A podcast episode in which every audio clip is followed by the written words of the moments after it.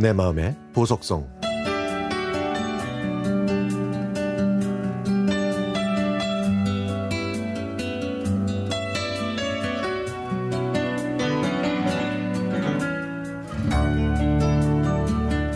고등학교 2학년 여름방학 때 수학 과외를 했습니다.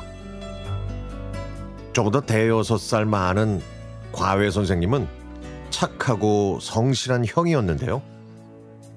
이름은 이진규. 당시 대학교 수학과 학생이었습니다.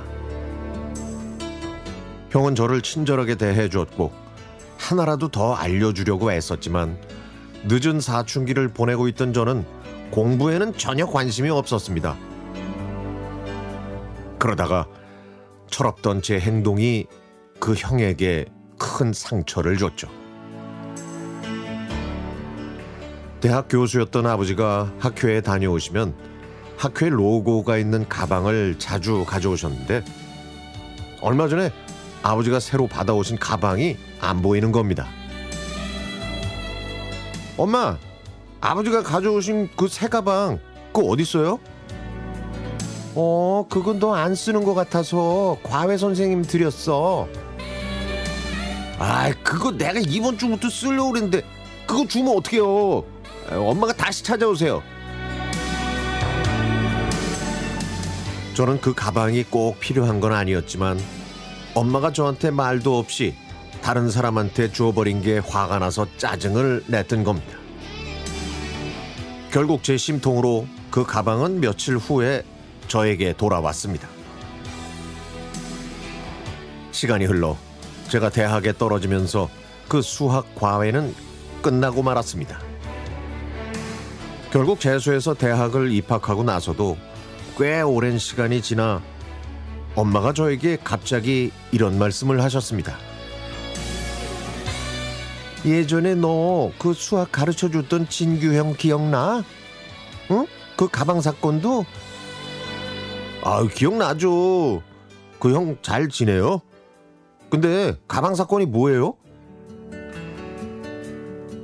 엄마는 그때 그 가방을 진규 형한테 주었다가 제가 때를 쓰는 바람에 어렵게 돌려달라고 말해서 가방을 받긴 받았는데 진규 형이 별 말 없이 돌려줘서 더 창피하고 민망했다고 하셨습니다.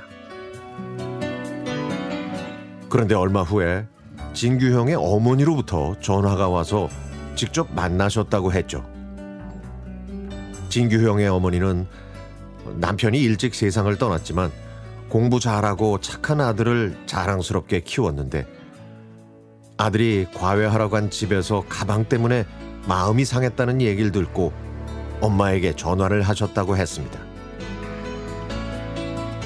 철없었던 저 때문에 미안한 엄마와 과외하러 가서 서러운 마음을 안고 돌아온 아들을 그냥 바라만 봐야 했던 진규 형의 어머니는 함께 눈물을 흘리셨다고 하더라고요.